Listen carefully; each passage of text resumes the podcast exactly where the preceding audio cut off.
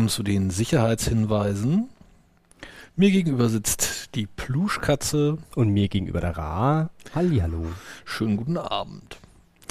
Ja, wir sind hier zur Folge 2 der Sicherheitshinweise mit dem Titel Bedrohungsszenarien Szenarien von Alice, Bob und Mallory. Und Eve. Ja, also, oder auch Eve. Die Literatur ist, dass ich, ist, nicht, ist sich nicht so ganz einig. Aber auf Wikipedia steht Mallory. Ja, ich bevorzuge Eve, Eve ist ein bisschen kürzer. Hm. Gerade bei Diagrammen und sowas, das ist immer ganz nett. Ja, wer sind Alice, Bob und Eve? Sind die klassischen Akteure in eigentlich allen, aller Security-Literatur, wenn es darum geht, äh, ein Angriffsszenario zu schildern. Alice und Bob sind üblicherweise die beiden ja, Kommunikationsparteien, die beteiligt sind an einem Kommunikationsvorgang oder ja, meistens geht's darum und äh, ja, Eve oder auch Mallory sind die evil oder malicious Attacker, die versuchen Daten abzufangen oder die Kommunikation zu stören oder generell einfach nur Unsinn zu verbreiten.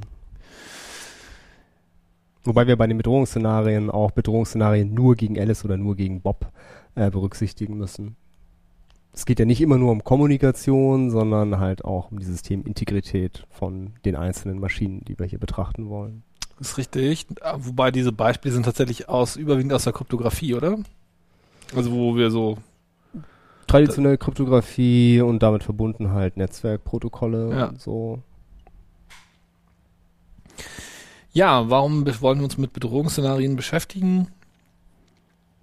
Weil die äh, erste Regel, um sich vor einer Bedrohung zu schützen, halt schon ist, dass man wissen soll, dass es die Bedrohung überhaupt gibt, vor der man sich denn schützen muss.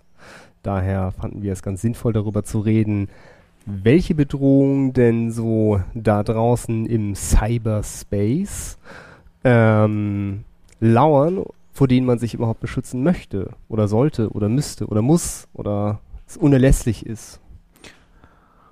Okay, und was ist also, inwieweit bin ich bedroht? Was ist bedroht? Mein Leib und Leben, meine informationelle Selbstbestimmung, alles das. Alles. Äh, Im Prinzip alles. Ähm, es kann halt von deinen Urlaubsfotos bis zu deinen Bankkontodaten, deinem finanziellen äh, Wohlstand, deiner äh, Freiheit als Bürger, ähm, alles sozusagen ist bedroht. Ja, aber ich habe doch gar nichts zu verbergen. Ja, gut, nur, ja, das, da, da zitiere ich gerne. Ich glaube, das hat Edward Snowden gesagt. Jedenfalls stand es auf dem Bild, auf dem drauf stand, dass Edward Snowden es gesagt hat.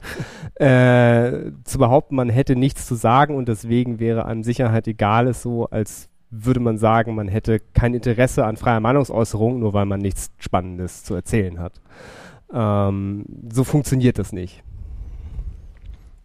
Und man hat ja eventuell nichts vor dem Gesetzgeber zu verbergen im jetzigen Zeitpunkt, aber vor dem Nachbarn oder vor anderen äh, eventuell weniger wohlwollend gesonnenen Individuen und Institutionen, äh, die man nicht als äh, rechtmäßig äh, bezeichnen könnte. Genau, also wer sind denn diese Leute, diese Akteure, die mich da bedrohen? Also hast jetzt schon gesagt, ja, der Staat kommt in Frage und außerdem heutzutage populär die organisierte Kriminalität. Ja, die berühmten russischen Hacker. Das sind immer die Hacker aus Russland. Ja, aber also ist das eigentlich eine Chiffre für organisierte Kriminalität? Also also ja. weil ich ja schon den Eindruck habe, dass ganz viel, was so die Normal-User, die nicht irgendwie jetzt, also wenn man nicht in Firmenkontexten oder so unterwegs ist, sondern so normale User bedroht mit, äh, keine Ahnung, Drive-by-Exploits, Ransomware und sonst was, das also scheint mir nur sinnvoll so im Maßstab von organisierter Kriminalität, wo man dann so richtig versucht, das ab, äh, ja, also finanziell auszuschöpfen. Finanziell auszuschöpfen. Ich müsste jetzt tatsächlich die Definition von organisierter Kriminalität ähm, nachschlagen, weil äh, ja, stimmt, ähm, man, ich glaube, das beinhaltet, äh, dass es sich immer um mehrere Personen handelt. Ja, ja, die sich verabreden und so, glaube ich. Genau. Äh, weil halt ein, ein, geplanter Einbruch ist ja jetzt nicht zwingendermaßen organisierte Kriminalität. Äh, aber wenn man halt geplant bei ganz vielen einbricht, ist es vielleicht organisierte Kriminalität, aber auch nur, wenn man halt mehr als eine Entität ist. Ansonsten ist man ein Serientäter. Mhm. Ähm, aber ja, also äh, das, der, der Klassiker ist ja jetzt gerade äh, der Krypto-Locker.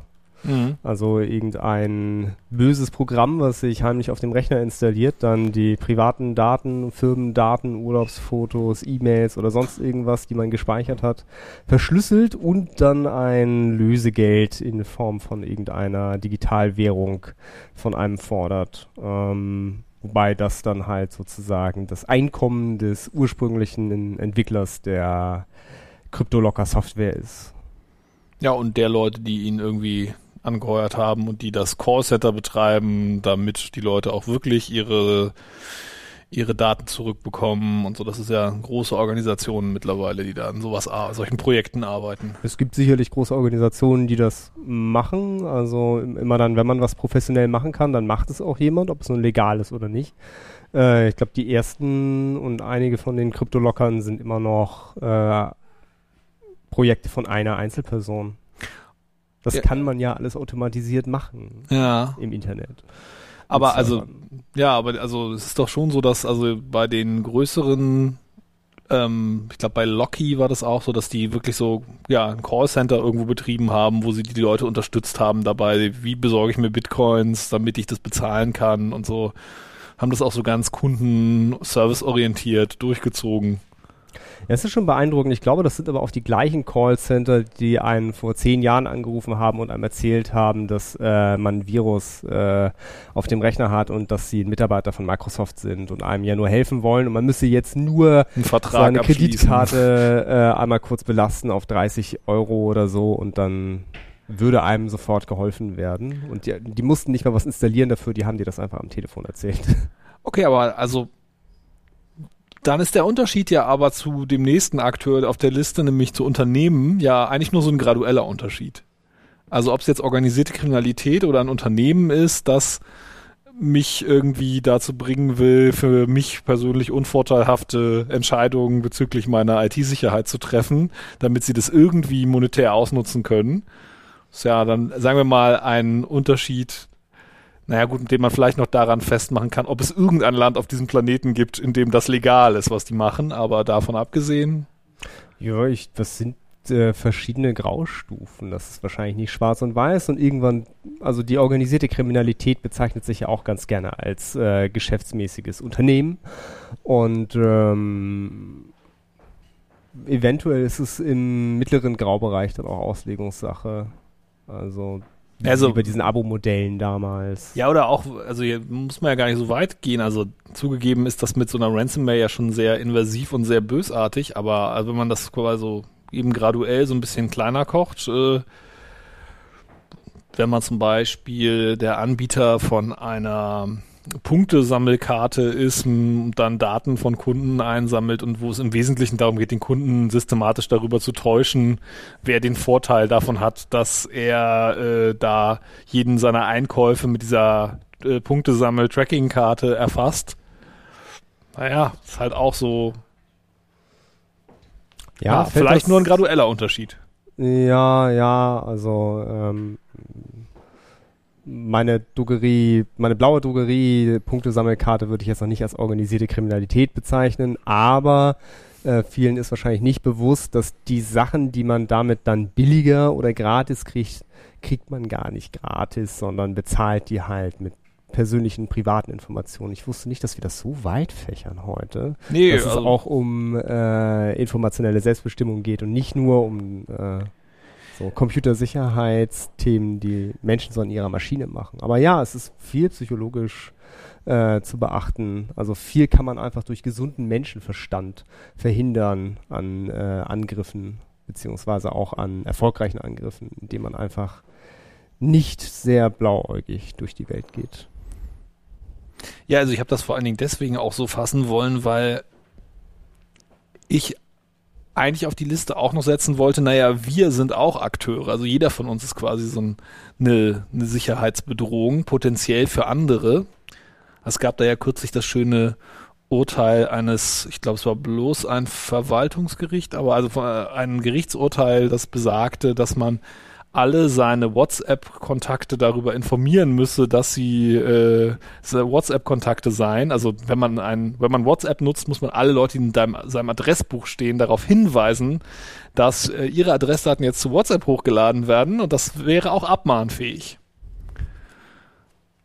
Und wir bekommen hier aus der Schattenredaktion eine Aktennotiz hereingereicht. Ah, wir sollen, äh, wir sollen das Datum nennen, weil, wie das äh, aktuelle Tagesdatum nennen, weil, das müssen wir jetzt nachgucken. Ja, ja, wie viel Uhr ist es, welcher Tag? Tag? Ähm, denn dieser Podcast wird ja auch noch in 400 Jahren gehört. Da freuen wir uns schon besonders drauf. Ich hoffe, ihr habt alle schon fliegende Autos und USB-Ports in eurem Nacken drin. Ich ähm, hoffe nicht, dass es USB-Ports sind. USB-C-Ports in eurem Nacken drin oder D. Ähm, also wir haben heute den 20. Juli 2017. Es ist 22.52 Uhr in Hamburg äh, mit typischem Hamburger Sommerwetter. Es ist ein klein wenig zu warm und nass. Sehr nass. Ja, wir hatten eine längere Aufnahmepause, was meiner ähm, etwas längeren Urlaub geschuldet ist. Er hat sich nämlich einfach verdrückt. Ja. So, wo waren wir, bevor die Schattenreaktion interveniert, äh, Schattenredaktion interveniert hat? Ähm, genau, ja, also wir alle sind ein potenzielles Sicherheitsrisiko für unsere lieben Mitmenschen. Wobei, wenn wir jetzt, ja, man handelt ja in dem Fall nicht äh, unter Vorsatz. Also wenn man vorsätzlich die Daten von anderen Leuten weitergibt, dann ist man definitiv einer der aktiven Akteure. In dem Fall würde ich mal schon als passiven Akteur bezeichnen. Der, der aktive Akteur wäre dann äh, der Herausgeber von WhatsApp. Ich glaube, das ist Facebook. Ja. Ähm, die halt eine Software geschrieben haben, die sich auf unseren Computern einlistet und dann unsere Kontaktdaten an sie weiterschickt. Also ja, man könnte das auch Ganze auch so noch auseinanderhalten, dass man sagt, das sei eigentlich gar kein Problem von Security, sondern ein Problem von Safety, weil es da ja nicht um eben bösartige an, also um äh, quasi intendierte qua, äh, um intendierten Missbrauch geht, sondern quasi um sachgemäße Verwendung der Software. Und dann wäre das, also wenn man das so unterscheiden will, Safety bezeichnet halt den ganzen Bereich ähm, im Engineering, wo es um quasi intendierte Anwendung geht, dass äh, bei intendierter Anwendung das Produkt äh, sicher ist für den Kunden und Security, dass auch bei nicht intendierter Anwendung das Produkt keine größeren Risiken für den Anwender darstellt. Also könnte man sagen, das ist gar kein Fall von, von einem Security-Bedrohungsszenario, äh, sondern ein Safety-Bedrohungsszenario. Ja, oder einfach nur grober Unfug mit Daten. Ja. Aber gehen, gehen wir doch mal auf die, die interessanten, die, die man aus der Zeitung kennt, ein. So was, was äh, die, die. Ja, also die, die Ransomware hatten wir gerade. Dann bleiben natürlich die, also groß in den Snowden-Veröffentlichungen und sonstigen die Nation-State-Actor. Wahrscheinlich auch die mächtigsten Akteure auf diesem ganzen Spielfeld mit massivem Aufwand und riesigen Budgets alle Leute angreifen, die ihnen unliebsam sind. Oder manche zumindest.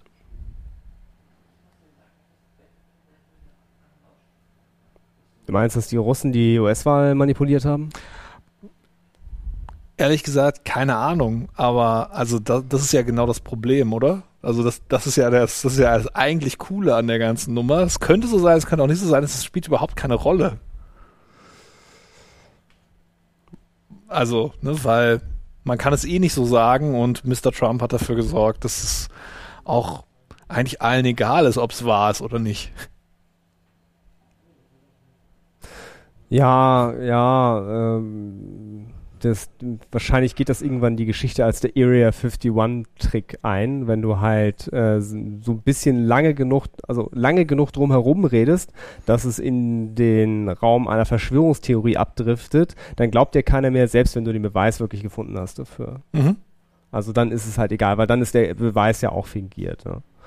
Ähm, aber das ist ja, also das ist ein Bedrohungsszenario, dem man halt die ganze Zeit ausgesetzt wird und dem man sich nur mit äh, gesundem Menschenverstand oder ausreichend Bier erwehren kann. Ähm, aber es gibt dann ja auch so äh, Einzelpersonen, die durchaus äh, Angriffe starten, wobei halt man ja nicht jetzt immer von organisierter Kriminalität, die halt irgendwie Geld haben will, sondern einfach nur von Leuten, die sich Scherze erlauben. Die, die heißen dann verwirrte Einzeltäter. Ver verwirrte Einzeltäter oder einfach nur neugierige Menschen, äh, die ein bisschen über das Ziel hinausschießen, indem sie äh, in Systeme eindringen, einfach nur, weil sie einen Weg gefunden haben, es zu tun und ein bisschen Schabernack und Unfug anrichten. Das mag halt aus deren Perspektive weniger schadhaft sein, aber äh, so, wenn der Server eines Unternehmens zum Beispiel angegriffen wird und äh, da so Daten verändert oder gelöscht werden, äh, so, so einem kleinen Webshop oder sowas plötzlich alle Preise 99 Cent sind, äh, dann sind das natürlich schwerwiegende Sachen. Das heißt, man darf sich nicht einfach darauf verlassen, so ja, also immer wenn man angegriffen wird, ist es organisierte Kriminalität. Es kann auch einfach nur ein Zwölfjähriger sein, der ein gutes Buch gelesen hat über Cybersicherheit. Aber also sind diese Fälle wirklich so verbreitet? Kommt das wirklich so häufig vor? Also zumindest mal medial wird das nicht, wird das nicht besonders, ist es nicht besonders stark vertreten. Medial sind ja immer nur die, wo halt dann auch genug Leute davon betroffen sind oder Leute davon betroffen sind, die halt laut genug aufschreien können. Aber äh, wir machen ja. diesen Podcast ja nicht nur für, für große Unternehmen oder nee, halt für diesen einen Fall, sondern äh, halt auch für Leute, die sich einfach nur fragen, so, ist mein kleiner Webshop oder meine Webseite sicher, ist mein Computer sicher oder sind meine drei Firmenrechner oder sowas sicher.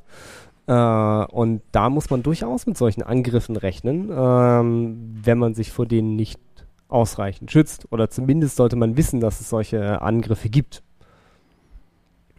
Ja, aber ich schätze trotzdem das Risiko da wirklich eher gering ein des, äh, ja, des verwirrten Einzeltäters, des äh, neugierigen Kindes von, äh, von nebenan. Also einfach weil die quasi die Sicherheitslücken, die so einfach auszunutzen sind, dass jemand das mal so eben macht, die werden auch alle heutzutage schon automatisiert ausgenutzt. Und also, wenn du dir irgendwo einen Server mietest, hast du innerhalb der ersten paar, also sobald das Ding hochfährt, hast du da versucht, sich auf SSH alles einzuloggen, was geht, aus aller Welt.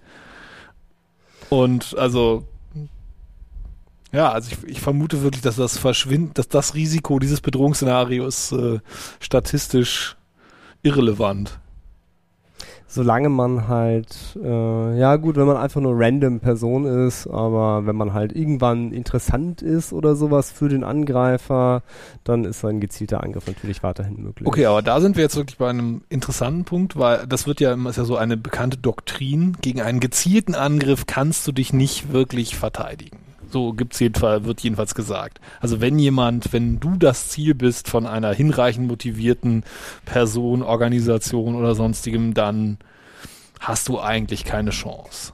Weil wenn derjenige hinreichend motiviert ist, die Organisation genug Ressourcen hat, was auch immer, dann wird sie einen Weg finden, wird sie schlauer sein als du.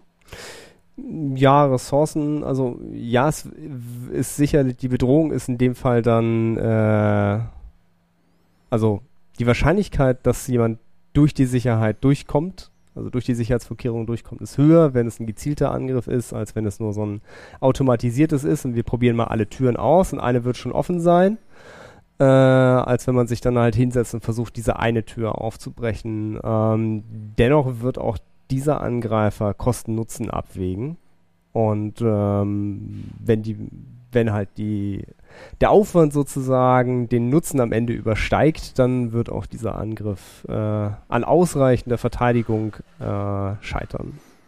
Beziehungsweise nicht scheitern, sondern halt dann irgendwann abgebrochen werden und man sich dann denkt, so, okay, es lohnt sich nicht. Okay, aber das heißt quasi, ich muss dann den Schmerz auf mich nehmen, die ganze Inconvenience, diese so, das, ja, diese, ja, den Schmerz auf mich nehmen, dafür zu sorgen, dass es so unkomfortabel ist, äh, mich äh, zu hacken, da irgendwie an meine Daten ranzukommen, was auch immer, eine Sicherheitslücke auszunutzen, dass es sich, dass der Gegenüber sagt, ach, das lohnt sich nicht. Also quasi je interessanter ich bin, umso mehr Energie muss ich da reinstecken. Hm, das klingt dann ja fast so, als hätten die Leute, die sagen, na ja, ich habe ja nichts zu verbergen, doch irgendwie recht. Nichts zu verbergen. Also es scheint dasselbe Argument zu sein, oder? Ja, es scheint wahrscheinlich die, die gleiche, äh, verzeiht mir den Ausdruck, ignorante äh, Herangehensweise äh, zu sein, wobei die, glaube ich, oft so Hilflosigkeit äh, entflieht sozusagen. Also, dass man halt sagt, so, ich kann ja eh nichts dagegen tun und äh, also habe ich ja auch, also es ist ja auch nichts bei mir zu holen. Ne? Ja, die Kostenfunktion quasi ist für Sie ja auch besonders schlecht, weil Sie müssten ja sehr, sehr viel Aufwand reinstecken, um da sie in der Regel nicht so gut informiert sind über, die, über das Thema und über die Technik wie der potenzielle Angreifer. Und deswegen müssten sie ungleich viel mehr Energie reinstecken, um den Aufwand nur ein wenig zu erhöhen für den Angreifer. Also. Aber könnte man, also ist das nicht, ist das nicht vielleicht der, die, der Schlussfolgerungsfehler an der Stelle nicht vielleicht einfach, dass sie quasi, so wie wir gerade, implizit von einer von einer gezielten Attacke ausgehen. Und da, bei einer gezielten Attacke, da stimmt dieses Argument vielleicht tatsächlich, dass man sagen kann, naja, wenn es nicht so, wenn es nicht interessant ist, wenn das Ziel nicht interessant ist, dann muss man auch nicht besonders viel Energie in die Sicherungsmaßnahmen stecken. Es ist aber natürlich nicht, funktioniert nicht das Argument bei automatisierten Attacken, die einfach in die Breite gehen und auf alle Leute. Und es das Argument funktioniert auch nicht, wenn es um ähm, das Data Minen von einfach äh, unachtsam in die Öffentlichkeit getragenen, personenbezogenen Daten geht oder so.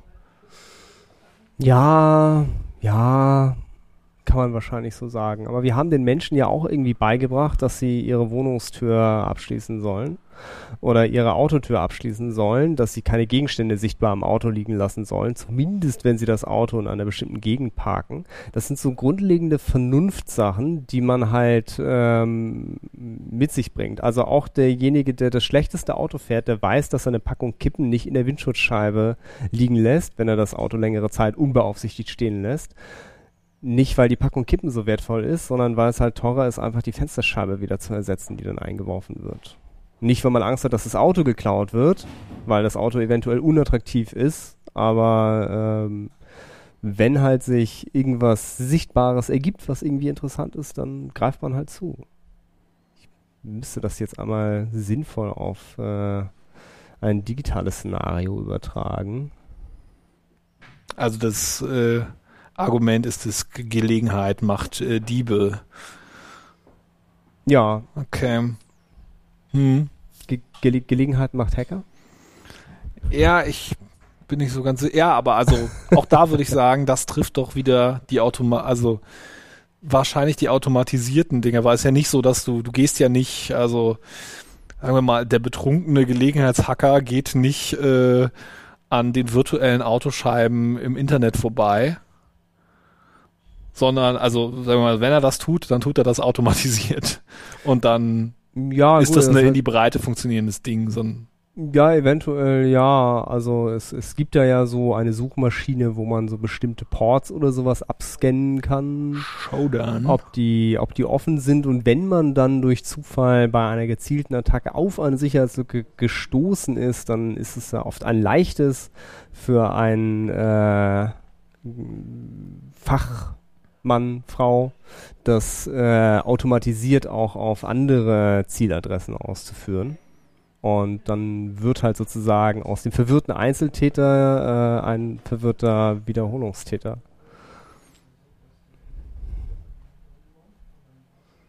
Ja, es gibt ja auch so Fälle von tatsächlich wo das passiert und wo, wo man dann auch sagen muss, das sind dann vielleicht keine verwirrten Einzeltäter mehr. Also weil die Frage ist ja, warum macht ein verwirrter Einzeltäter das dann bei irgendwie automatisiert ist und macht das bei tausenden von Systemen?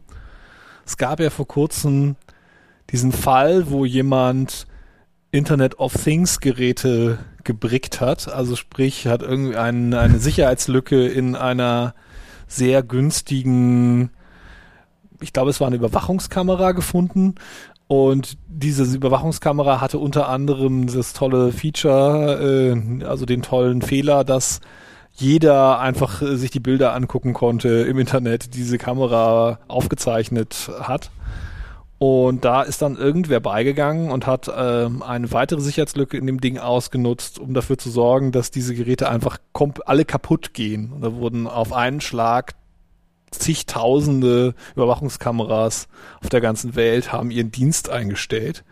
Und man könnte jetzt natürlich äh, sagen, das wäre irgendwie ja gar nicht so eine verwirrte Aktion, sondern so ein Fall von irgendwie Aktivismus oder so. Äh, ja, ich würde sagen, also das, gegen das fällt schon eher unter Aktivismus.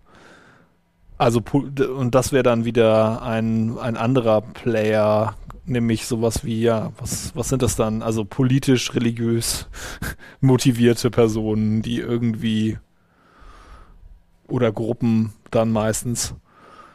Ja, äh, es äh, gab ja zumindest in den 90ern, ich glaube, dass es das auch heute noch so gibt, aber in den 90ern war es wahrnehmbarer für mich, halt bestimmte Hackgroups, die sich halt dann damit gebrüstet haben, auf also irgendwelche Seiten unter Kontrolle zu bringen äh, nur um dann ihr Banner darauf anzuzeigen. Und äh, wenn man halt da dann eine bekannte Sicherheitslücke gefunden hat, dann hat man einfach ein Skript geschrieben, um alle Seiten, die verwundbar dafür waren, halt mit dem eigenen Banner auszustatten. Und ähm, um sich halt dann einen Namen zu machen als böse, fiese Hackergruppe, die viel drauf hat. Okay, aber das wäre dann, ist das dann schon, das wäre dann ja eher nicht politisch, sondern ja, das fällt, fällt das nicht unter Hektivismus, das fällt auch nicht unter verwirrte Einzeltäter. Das, ähm das ist eigentlich schon eher wieder so eine äh, Corporation-Geschichte. Also weil es da ja irgendwie darum geht, so eine Identity, so eine Marke aufzubauen. Ja, aber äh, halt in dem Fall ohne finanzielles Interesse, sondern für Fame. Ja, wobei das ist ja unter Umständen konvertibel. Also wenn du in der Hacker-Szene irgendwie Fame hast, kannst du wahrscheinlich irgendwie entsprechend Jobs abgreifen gut bezahlt sind und so. Ja. Ey, ich habe keine Ahnung, ich, aber ich vermute, dass das so ist. Was heißt doch immer, ändere alle drei Wochen deinen Nick? Ja, echt?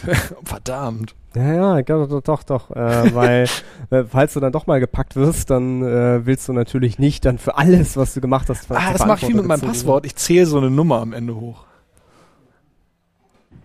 Also nächste Woche äh, hier dann Podcast mit äh, Pluschkatze 2 und Ra 2. Äh, zwei vollkommen neuen Individuen, von denen ihr noch nie vorher gehört habt. Ja, und wir besorgen dann auch so Stimmen-Enhancing-Software. Das gibt's doch jetzt. Ich kann jetzt, dann können wir auch so klingen wie, was ich an, Obama redet mit Trump oder so. Auf Deutsch, natürlich. Das, das würde mir gefallen. Lass uns das mal machen. okay. Also Terroristen, Hacktivisten, äh, sowieso. Wir haben jetzt die, die, die Leute durch, die das machen. Äh, oder haben wir noch so, so, so Ex-Partner oder sowas? Ja gut, das gehört auch wieder in die, das, genau, das sind jetzt auch wieder du und ich, also die normalen Leute, die, die irgendwie zum Sicherheitsrisiko werden, aber in dem Fall nicht für die Safety, sondern wirklich für die Security, wenn die, ja, wenn jemand bösartigerweise, keine Ahnung, dann dein, weil er weiß, wie dein Haustier in der Grundschule hieß und die Straße, in der du das, äh, in der du geboren wurdest, einfach dein Facebook-Passwort zurücksetzt und dann böse Dinge über dich in deinem Facebook-Account schreibt. Obwohl ich nichts zu verbergen habe und so ein toller Mensch bin. Naja, das sind dann, ja, das sind natürlich dann unwahre Tatsachenbehauptungen. Ja, Gibt's das, das unwahre, ja, unwahre Tatsachen, ja. Hm? Ja, aber also das, das ist ein reales Bedrohungsszenario, dass ja, man das jemanden passiert, gegen ich, häufig sich aufbringt, unbeabsichtigter oder beabsichtigterweise und derjenige dann die Kontrolle über eines der Social Media Profile oder über den Rechner übernimmt, um dann eventuell sogar Straftaten in meinem Namen zu begehen? Ja, also Gut, das wäre dann, ja, der berühmte Identitätsdiebstahl oder so. Halt, ja. um mir gezielt zu schaden, obwohl ich nichts Böses gemacht habe. Oder halt eventuell doch was Böses gemacht habe gegenüber dieser Person, aber ähm, ja. Ja, genau, also da sind wir eigentlich an dem Punkt, was, was kann eigentlich getan werden mit, also was ist das, was mir passieren kann? Oder was sind die, was sind quasi die Bedrohungen, die da wirklich vorliegen? Ich habe dann mir da mal zusammengeschrieben, was habe ich hier? Also erstmal natürlich Sabotage kannst du haben, aber es ist auch eher so im kommerziellen, im Firmenumfeld der Fall. Ja, gut, ja. Also Sabotage ist ja, äh, äh, kann ja weit gefasst sein. Ja, wenn du jemand ja aus seinem heimautomatisierten Zuhause aussperrst oder so. Zum Beispiel, oder irgendwie den Internet-Traffic kaputt machst, indem du seinen WLAN störst oder so. Ah, stimmt. Ja. Ähm, solche Dinge. Also man, man muss nicht zwingend das System selber angreifen, wenn man halt nur hinreichend stören kann, äh, kann man die Person halt auch davon abhalten, das zu tun, was man für nicht gut hält oder die Person in den Wahnsinn treiben damit. Ja. Und dann haben wir im Prinzip alle Arten von, ich veröffentliche irgendwelche Informationen über dich, möglichst ja, heikle Informationen, um irgendwie dein Ansehen zu beschädigen oder dich zu erpressen oder in dem Fall würde ich wahrscheinlich besser nur drohend mit der Veröffentlichung. Ähm, ja, wenn du mich erpressen willst, dann solltest du es nicht veröffentlichen, weil wenn du schon veröffentlicht hast, dann würdest du ja nur noch deine Identität äh, offenbaren. Ja, oder also dann habe ich auf jeden Fall nicht mehr so das richtige Druckmittel. Ja. Dann gibt es ja noch das Umgekehrte zu, zum Leak, was dann die Spionage wäre. Das ist für Einzelpersonen jetzt eventuell nicht so sinnvoll, aber bei Unternehmen natürlich ein ganz reales Bedrohungsszenario, was viele nicht so ganz äh, immer auf dem Radar haben, ist, dass es tatsächlich gezielte Industriespionage auch bei kleineren Unternehmen gibt. Äh, wie zum Beispiel, also die halt irgendwie Hardwarehersteller sind oder sowas, dann die äh, Baupläne für irgendwelche äh, Schaltkreise oder die 3D-Modelle für irgendwelche Designs. Also das kann tatsächlich auch ein 3D-Modell für ein äh, Becher- oder Vasendesign oder für einen Schrank oder sowas sein, mhm. was halt äh, ja, warum nicht? Was halt von Interesse ist. Und äh, dann halt in äh, China oder irgendeinem anderen äh, Land sozusagen dann repliziert wird und kopiert werden kann ganz einfachen Fällen. Also das, das passiert. Äh, kann man zum Beispiel, wenn man nach bestimmter Computerhardware guckt, sieht man manchmal äh, verdächtig ähnlich aussehende Produkte, nur in leicht anderen Farben für sehr, sehr, sehr viel günstigere Preise. Und man kann sich teilweise dann auch einfach mal den Treiber dazu herunterladen und wenn man dann den Treiber disassembliert, findet man manchmal noch die Überbleibsel, was es denn ursprünglich mal war. Okay ich, ich, spreche da aus Erfahrung. Ja, verstehe. Das, was mir widerfahren ist, beziehungsweise was ich miterlebt habe.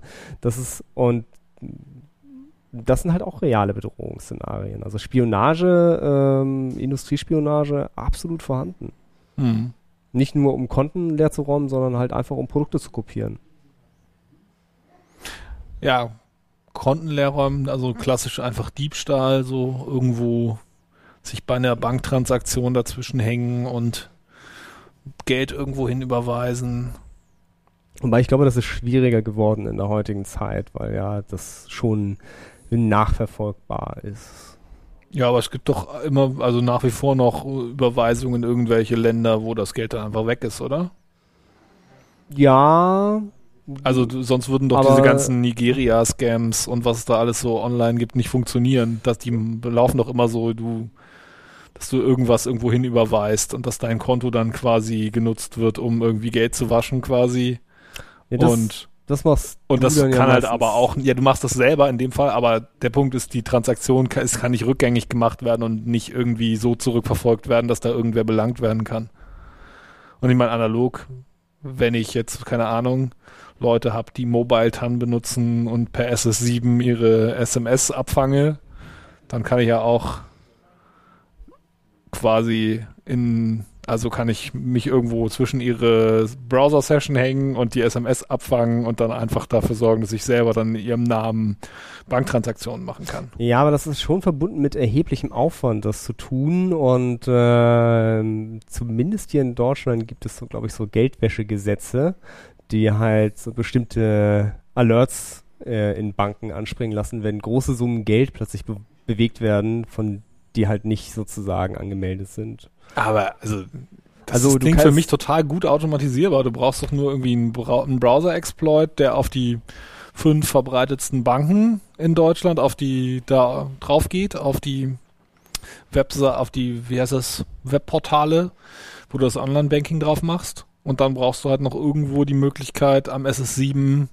die SMS abzuschnorcheln. Alle anderen Informationen Der Ah, die, die Handynummer kriegst du wahrscheinlich da nicht so einfach raus aus dem Interface. Aber ansonsten, Handynummer kriegst du aus WhatsApp, was du jetzt. ja stimmt, Handynummer krieg ich aus WhatsApp. Aber dann musste ja wieder WhatsApp irgendwie mit dem Browser verheiratet sein. Und das ist ja, glaube ich, auch nicht. Das ist wahrscheinlich der Punkt, dass man die Handynummer nicht hat. Wenn man die nämlich noch hätte, dann wäre das ein relativ gut automatisierbarer, einfacher Angriff. Und jetzt guckst du ins Telefonbuch und stellst fest, dass sehr viele Menschen ihre Handynummer inzwischen ins Telefonbuch eintragen lassen. Hm. Also ja, also so SMS-Catchen ist, glaube ich, der aufwendigste und teuerste Teil bei der ganzen Sache. Meinst du? Ja, Okay. also der vergleichsweise der teure Teil. Aber wenn du das halt sozusagen verteilt machst, dann hast du eventuell eine Chance. Aber dieses grandiose, oh, ich hacke mich in eine Bank rein und überweise 20 Millionen Dollar auf mein Konto auf den Cayman Islands, das funktioniert, glaube ich, nicht mehr so gut. Ja, das ist also vor allen Dingen nicht über das Endkunden äh, Online-Banking-Interface. Das ist schon klar. Das hat auch nie funktioniert. Ich bin zu blöd, um mein Passwort einzugeben. Da steht Ganz schlimm. Numlock. Ja. Das macht nichts. Wenn da Caps Lock stehen würde, dann würde ich mir Sorgen machen. Aha. Ja. Ja, aber also was mir an dieser Liste von ähm, von quasi Bedrohungen, die es gibt, auffällt, ist das ist alles ist erschreckend analog. Also mal wieder so ein Fall von, ne, also diese Cyberwelt ist alles völlig neu, braucht neue Gesetze, ist alles ganz anders, als wir es kennen, aber irgendwie ist genau das Gleiche wie in der Offline-Welt da draußen. Am Ende des Tages wirst du betrogen, ausgeraubt oder äh, ja, oder ja, erpresst oder schikaniert. Ja, das, das, Menschen hacken Menschen am Ende. Ja. Also der Computer ist dann nur das Werkzeug. Aber der Computer hat vieles einfacher gemacht, während du halt, wenn du herausgefunden hast damals, dass du mit einem Tennisball einen VW aufkriegst, dann musstest du immer noch die Straße zu Fuß entlanglaufen und es bei allen VWs ausprobieren. Davon habe ich gehört. Ging das wirklich? das ging wirklich, ja. Cool. Und mit dem Okay. Schraubenzieher auch. Und der, äh, der erste Bulli VW-Bus hatte, ich glaube, 16 verschiedene Schlüssel. Mehr, Mhm. mehr, mehr hatte das Schloss nicht. Das heißt also, wenn du mehrere Bullis gesehen hast, und die waren zu der Zeit ja durchaus präsenter, Mhm. dann hast du einfach Bullis ausprobiert und wenn dein Schlüssel in die Tür passt, dann konntest du damit einfach wegfahren. Hm. Aber Bulli-Fahrer sind auch natürlich cool drauf gewesen und deswegen ist da nichts weiter passiert. Aber äh, das musstest du halt immer noch ausprobieren. Jetzt in der äh, Softwarewelt, wenn du jetzt irgendwie eine Sicherheitslücke in einem bekannten Remote-Interface von deinem Telekom-Router gefunden hast, dann kannst du halt von zu Hause aus vollkommen automatisiert, ohne zu jedem einzelnen Telekom-Router hinlaufen zu müssen, alle Telekom-Router, die du im Internet findest, ausprobieren. Hm. Also es ist halt schon einfacher geworden. Die Technik macht dir das Leben äh, als braver Bürger leichter und auch als nicht so braver, braver Bürger. Und es Oh. ist, glaube ich, auch schneller. Also man, man kann sich dem nicht so gut äh, verschließen. Also du hast halt, wenn so ein Sicherheitslücke herausgefunden wird, dann äh, kann sie halt binnen weniger Sekunden sozusagen am, über den gesamten Globus verteilt ausgenutzt werden. Während wenn sich halt, wenn herausgefunden wird, dass irgendwie du einen VW mit dem Tennisball aufkriegst, dann kannst du halt immer noch rechtzeitig zu deinem Auto runterrennen und es irgendwie in die Garage stellen oder so, bis der erste mit dem Tennisball vorbeikommt. Der, der, der Schutz ist sozusagen leichter. Okay, also du würdest sagen, das fällt schon in die Kategorie von Das sind so, das ist ein, also der der quantitative Unterschied an, das geht so viel schneller und geht so besser, so viel besser in die Breite und so, das ist schon ein so großer quantitativer Unterschied, dass das eine neue Qualität ausmacht. Ja, also. So viele Bäume, dass das schon ein Wald ist. Ja, beziehungsweise so viele Türen und Fenster, dass du gar nicht mehr weißt, welches offen und welches zu ist und welches abgeschlossen ist und mit was für einem Schlüssel. Und irgendwo kommt immer irgendwer ins Haus. Genau, also äh, dein, dein Haus hatte eventuell eine oder zwei Türen, wenn du noch eine Gartentür hast oder sowas.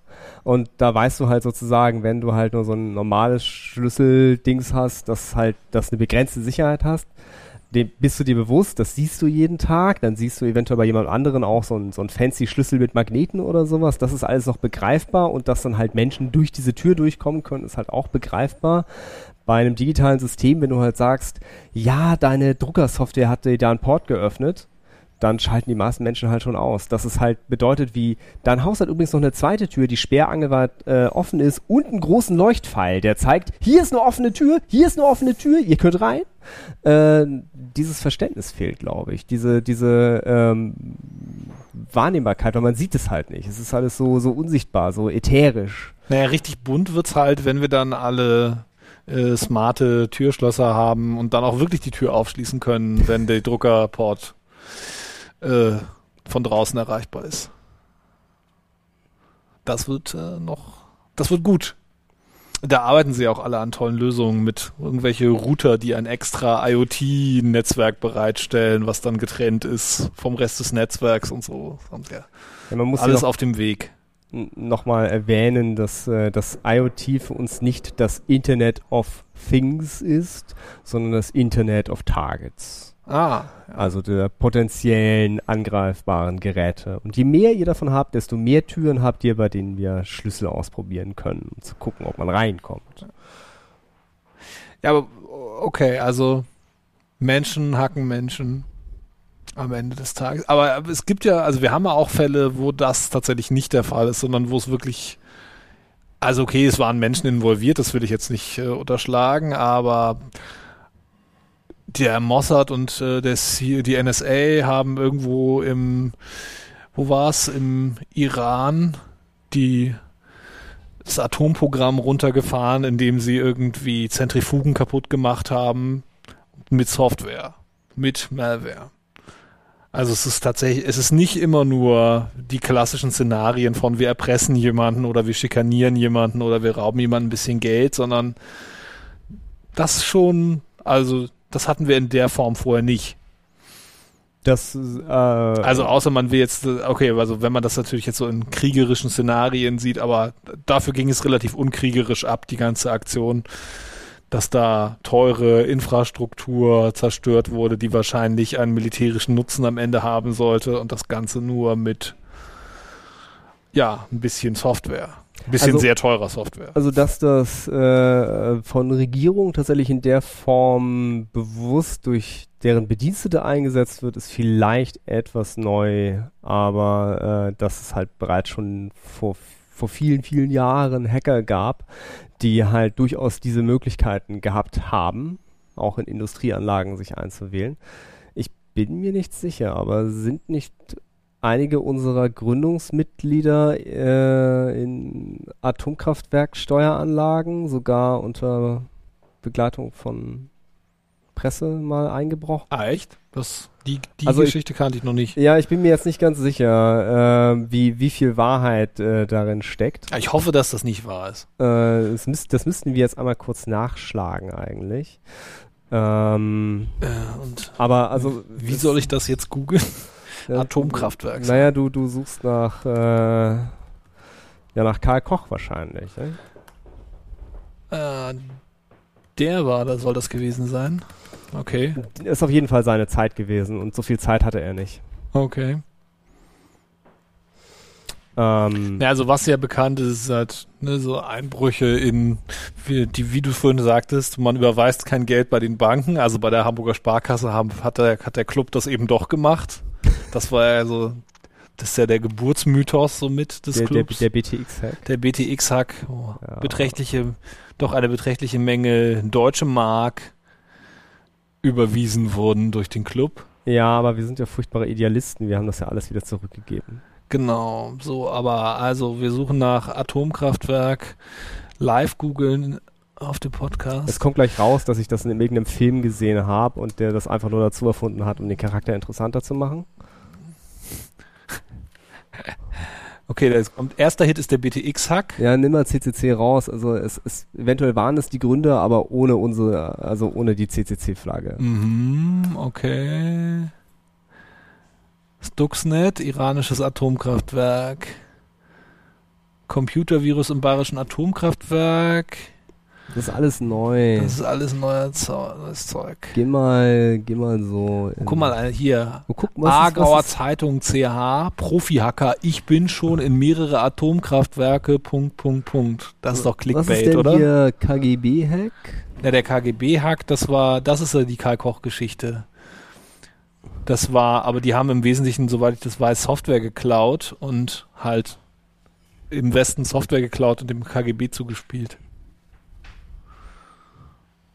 Das ist jetzt ein sehr lange, sehr langer Artikel, den ich jetzt nicht vorlese.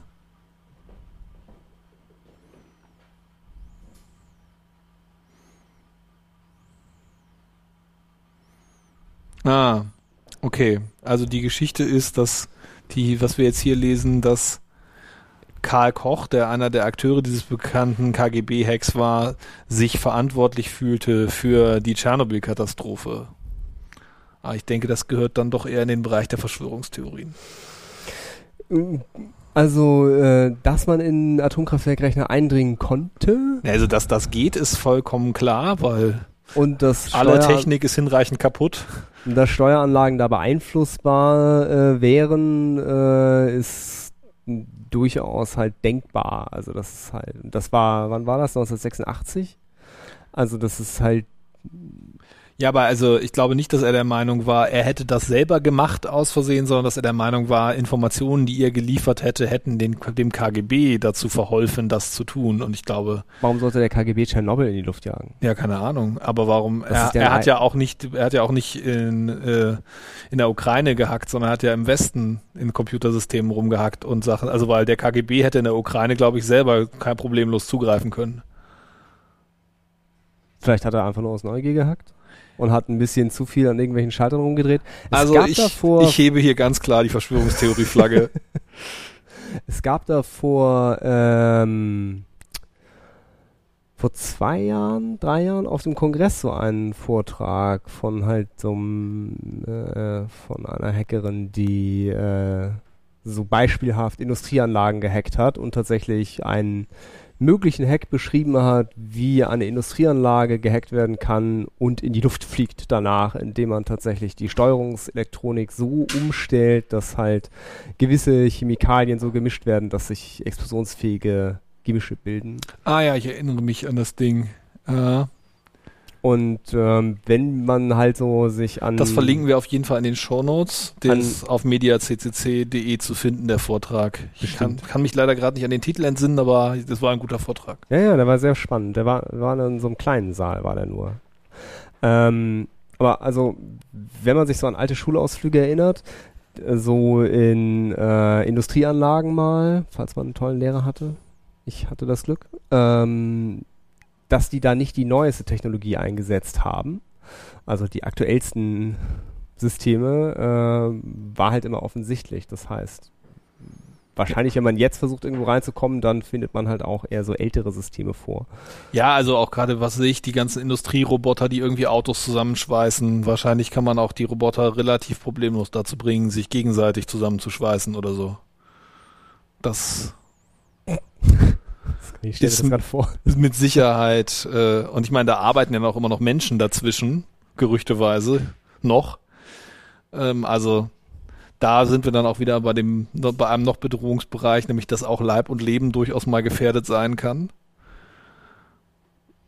Wie es auch ja bei dem, bei der letzten größeren Ransomware-Attacke ja angeblich im britischen National Health System so verheerende Folgen hatte, dass sie diverse Operationen absagen mussten und verschieben mussten und ja, möglicherweise auch Menschen nachhaltig zu Schaden gekommen sind an, ja, an Leib und Leben. Ob, obwohl sie nichts zu verbergen hatten. Ja, da, auch das noch. Ja, genau. Also ähm, halt so kleine Sabotage kann sich halt an der richtigen Stelle durchaus äh, groß auswirken. Äh, und wenn es halt nur die, die Arztinformation ist, die nicht ankommt, rechtzeitig, um zu sagen, dass der Patient doch gegen Erdnüsse allergisch ist oder gegen Penicillin. Ja, machst du Werbung für die, wie heißt sie, die digitale äh, äh, Krankenakte? Nein, mache ich nicht. Überhaupt nicht.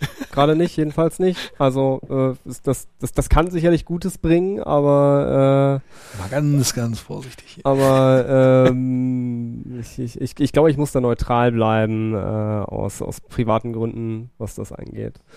Äh, Alles klar. Ja.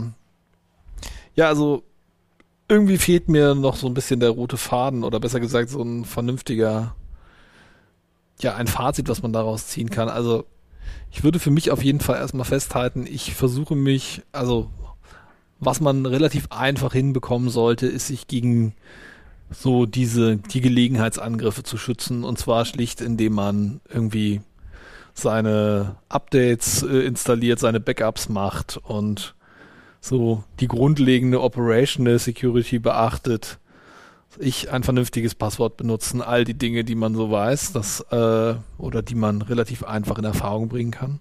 Aber bevor wir jetzt den Call to Action mal durch durchgehen, ja. Gehen, wollen wir vielleicht nochmal zusammenfassen, äh, worüber wir die letzten 50 Minuten herumlamentiert haben und, und äh, also das, das TLDR des Podcasts einmal kurz machen. Ja, mach mal. Ich bin ähm, gespannt. Also äh, wir sind halt die Bedrohungsszenarien durchgegangen und also was einen alles sozusagen angreifen kann, wobei eine Person, die angegriffen wird, halt äh, unterscheidet also zu unterscheiden ist zwischen äh, Einzelprivatpersonen oder Unternehmen, äh, irgendwelchen NGOs, politischen, religiösen Akteuren, Gruppen von, ja, also Genau, und man kann halt äh, einfach angegriffen werden von einfachen Kriminellen oder organisierten Kriminellen, die äh, nur dein Bestes wollen, also dein Geld.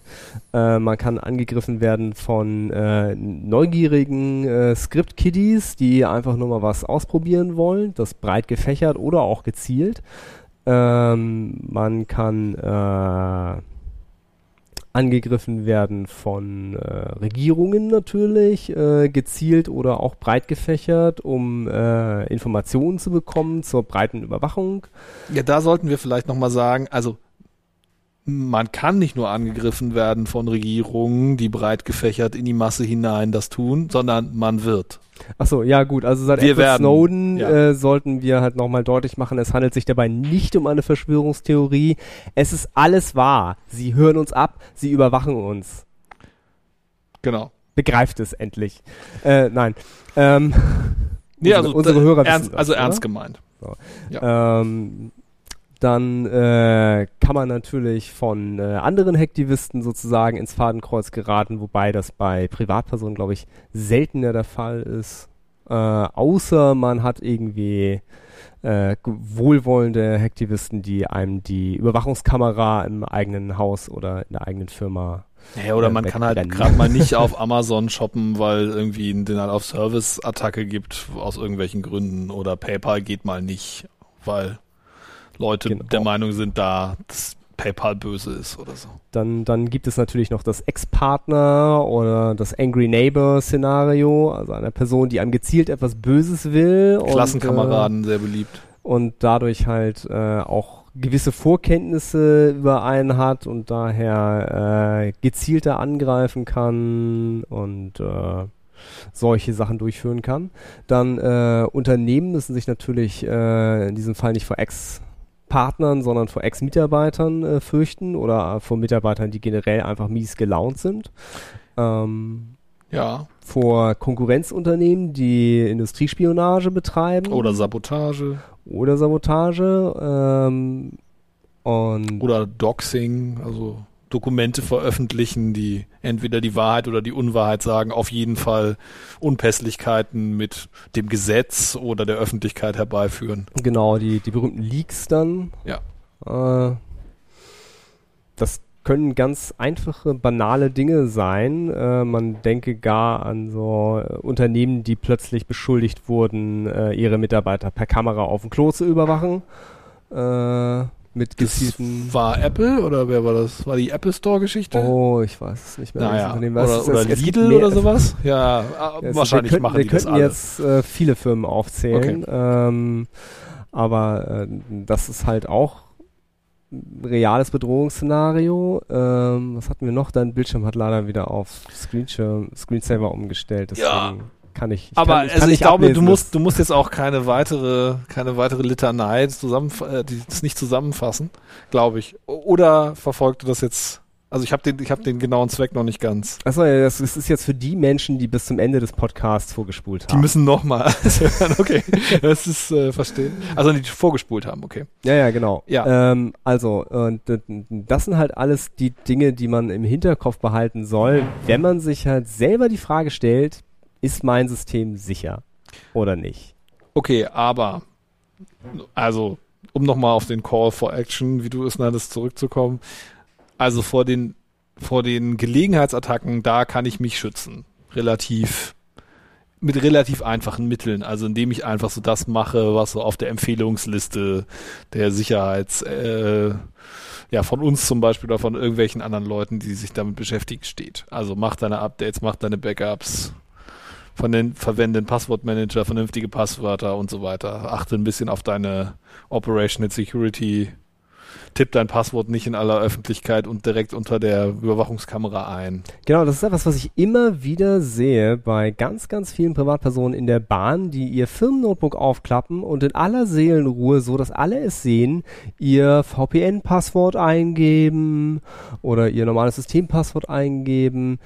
Äh, nur weil ihr am Rechner sitzt und die Welt um euch herum vergesst, heißt es nicht, dass die Welt um euch herum nicht mehr da ist. Ja, aber du weißt ja, du musst, ne? Du musst äh, irgendwie fakturieren und so. Hm. Und Hm. jede, jede Minute ist bares Geld und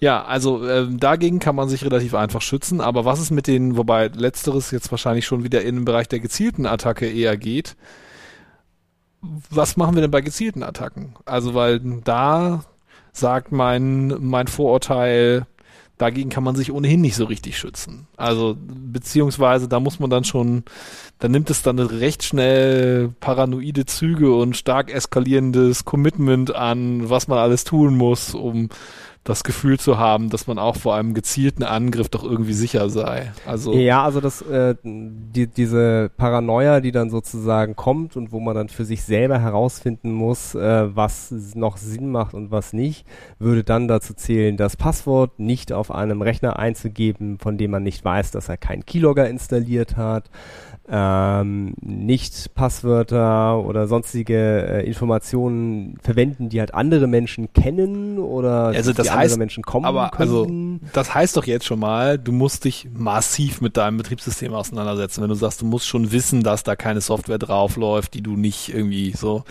da muss, das setzt ja jetzt schon voraus, dass du dich mit, also da hast du schon dein eigenes customizedes Betriebssystem da drauf äh, oder sich zumindest massiv mit deinem Stock-Betriebssystem auseinandergesetzt und ja, weißt, was da ne, alles Mögliche an Software läuft und hast dich schon recht in die Tiefe mit auseinandergesetzt, nur um diese doch, finde ich, immer noch recht basalen Anforderungen zu erfüllen. Also, da fallen mir jetzt noch so viele andere Dinge ein, die man tun kann, von irgendwelchen Two-Factor-Tokens und ähm, alternativen Betriebssystemen, die mit äh, Systemisolation, also mit Isolation verschiedener Systembereiche arbeiten und was weiß ich für Dinge, die man alle tun könnte, die sinnvoll wären, um gezielte Attacken zu verhindern. Die USB-Ports äh, und die Firewire-Ports an seinem Rechner mit äh, Heißkleber füllen, Gegen Ja. die berühmte Evil Mate-Attacke. Ja, und gegen die äh, berühmten Zollbeamten, äh, die im Auftrag des Geheimdienstes am Flughafen, während sie deinen Rechner kurz äh, aus deinem Blickfeld tragen, ein geheimnisvolles Gerät anschließen, das dann in deine Firmware einen völlig unerkennbaren äh, Schadsoftware installiert. Also ja, da der Paranoia sind keine Grenzen gesetzt. Der Paranoia sind überhaupt keine Grenzen gesetzt, aber ähm, ja, das, das fällt dann unter den Begriff halt äh, detaillierte Informationen über digitale Hygiene. Wenn du mal ein echtes Buch über so Hygiene mit Bakterien und sowas liest, dann willst du auch ganz viele Dinge nicht mehr angucken und essen oder sowas, weil du dann paranoid wirst. So ähnlich verhält es sich, glaube ich, mit Computersystemen.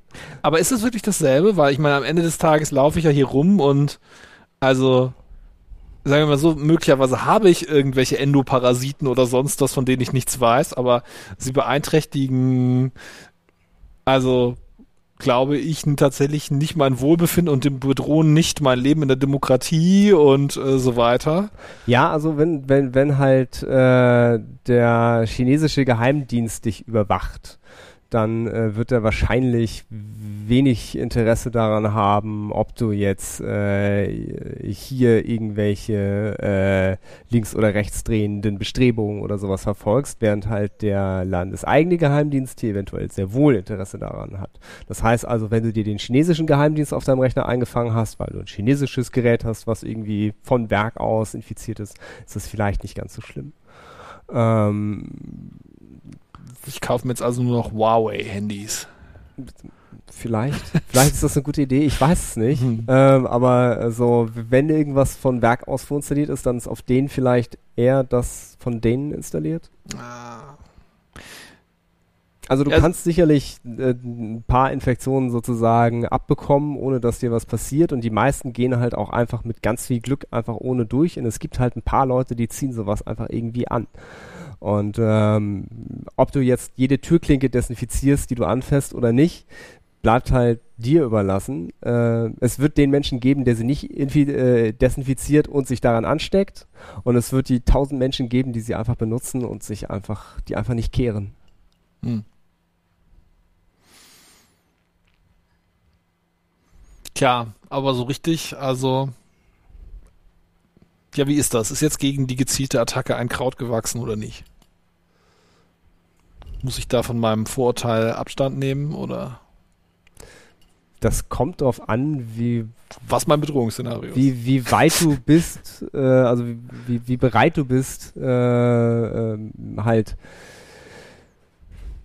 auf zusätzliche Sicherheit zu achten, die äh, ja, und das hängt wieder davon Attacke. ab, was für eine, was für, was ich für eine Zielgruppe bin, oder? Also, wenn ich jetzt eben, wenn ich Dissident in China bin, dann muss ich da vielleicht mehr drauf achten, äh, als wenn ich äh, Dissident in Deutschland bin, wenn es sowas überhaupt gibt. Ähm, ja, das, das wissen wir ja spätestens seit G20. Ja, ja, gut, äh, richtig. Also, das, das also trotzdem muss ich wahrscheinlich in China ein bisschen mehr drauf achten als in Deutschland. Ähm, und äh, ja, wenn ich Edward Snowden bin, muss ich noch mehr drauf achten und mir auch beim äh, Kopfkissen über meinen Laptop ziehen, während ich das Passwort eingebe. Ich meine, der hat auf der anderen Seite gearbeitet wenn der das tut, dann da hat er eventuell echt einen Grund dafür. Ja, ja, ich, ich meine, er, er wusste ja auch, dass er gefilmt wird dabei. Also wir beziehen uns jetzt gerade auf den, eine Szene in Citizen 4, nee, Quatsch, das war nicht, doch Citizen doch, 4. Doch, Citizen ja, 4. in Citizen 4, dem 4. Laura Portrays Film, wo Edward Snowden im Hotelzimmer mit den Journalisten sitzt und äh, zum Eingeben seines Passworts äh, seine Hände seinen Kopf und seinen Laptop in einen Kopfkissenbezug steckt und das Passwort eingibt und während er nicht sehen kann, weil er seinen Kopf in einem Kopfkissenbezug hat, die Journalisten sich gegenseitig angucken wie was ist los mit diesem Typen? Ist der total durchgeknallt? Und ja, vielleicht einfach nicht. Ja, hm. Also ich glaube, bedingt ist halt ein Kraut gegen einfache, gezielte Angriffe gewachsen, wenn man halt davon ausgeht, dass der Angreifer keine unendlichen Ressourcen zur Verfügung hat. Also wenn jetzt jemand eine gezielte Attacke gegen meinen SSH-Key fährt, dann äh, schafft das vielleicht die, äh, die, die, die CIA oder der äh, russische Geheimdienst oder sowas mit ordentlich Rechenleistung, aber die müssten sich schon ein bisschen anstrengen. Aber es ist machbar. Also mein SSH-Key ist, glaube ich, nicht so super ultra lang. Äh, jedenfalls mein Alter nicht. Ähm, aber es wäre halt möglich, aber halt ein gezielter Angriff von was auch immer, meinem Arbeitgeber, der meine äh, E-Mails lesen möchte oder sowas, gegen meinen PGP-Key würde halt nicht, würde sich nicht rechnen in dem Fall. Oder ähm, halt hier im Club jemand, der mich trollen möchte und äh, mein Passwort brechen will, braucht vielleicht einen Tick also zu lange, um das irgendwie interessant zu finden. Äh, aber halt jemand, der unendlich viel Zeit hat, äh, weil er meinen Rechner beschlagnahmt hat, der schafft es halt. Aber ich kann mich halt gegen diese kleineren gezielten Angriffe durchaus erwehren. Okay, also auch da, es geht immer, immer nur darum, quasi die, die Inconvenience, so das Unbequeme quasi so unbequem zu machen, dass es sich eben nicht lohnt. Ja. Das ist Security. Security heißt, wir machen es so unbequem, dass es sich nicht lohnt, diese Sicherheitslücke auszunutzen. Ja, ja, ja, so ein bisschen. Also man, man arbeitet dran. Das halt schwieriger zu machen, aber unmöglich kriegt man halt nicht hin. Genau. Außer man zieht in einen Bunker und kleidet den mit Alufolie aus und setzt sich so einen Aluhut auf. Ich habe äh, gehört, es gibt eine Studie so ähm, vom, vom MIT von irgend so ein paar Leuten, die nichts zu tun hatten, dass äh, tatsächlich, wenn man einen Aluhut aufsetzt, sie haben mehrere verschiedene Falt, Faltmethoden von Aluhüten getestet, äh, dass das sogar unter Umständen die Möglichkeit, Elektro mit, also die elektromagnetischen Wellen, die von deinem Kopf ausgehen, äh, aufzufangen und auszulesen, äh, dass es sogar verbessert wird dadurch die Möglichkeit durch einen Aluhut. Also mit anderen Worten ist alles eine Verschwörung. Die wollen, dass du einen Aluhut trägst. Die da oben. Jetzt müsste man dieses Rascheln hören, wie wir uns beide unsere Aluhüte vom Kopf reißen. Äh, das schneiden wir natürlich raus. Natürlich. Ähm, ja. Ja, also. Wir haben die Stunde voll gekriegt. Immerhin. Und dabei waren wir äh, so beide übermüdet und schlecht vorbereitet. Hat man wahrscheinlich gemerkt. Ja, nächstes Mal gibt's wieder ganz interessante, tolle, harte Nerd-Themen. Äh, was, was haben wir denn auf der Liste für nächstes Mal? Ah, Guck, ist so noch, wir vorbereitet. es ist noch Wir nichts wissen- ausgewählt. Also wir haben diverse Liste, Dinge auf der Liste. Wir haben diverse Dinge. Aber es ist noch nichts ausgewählt bisher. Jetzt muss ich hier auf das andere Pad gehen. Lass mich mal schauen. Wo ist es denn? Da. Sendungsideen. Das zum Beispiel hier. Security by Obscurity hätten wir als Thema. Ja, das wäre. Oder auch immer noch die äh, Psychohygiene über die, über die Paranoia. Ach so, ja, äh, so, so, sonst lass uns doch die nächste Folge wieder so ein eher technisches Thema machen Ja. und dann wieder so ein eher Meta-Thema wie heute, äh, wo wir uns dann vollständig in Geschwafel verlieren können. irgendwelchen obskuren Szenarien verlieren können. Äh, dann hoffentlich auch nicht äh, kurz vor Mitternacht und äh, nach langen Arbeitstagen, sondern ein bisschen ausgeschlafener, ein bisschen besser vorbereitet äh, und trotzdem genauso interessant. Ja dann, vielen Dank, Pluschkatze. Vielen Dank, Ra. Vielen Dank fürs Zuhören. Bis zum nächsten Mal. Ciao, ciao. Ciao.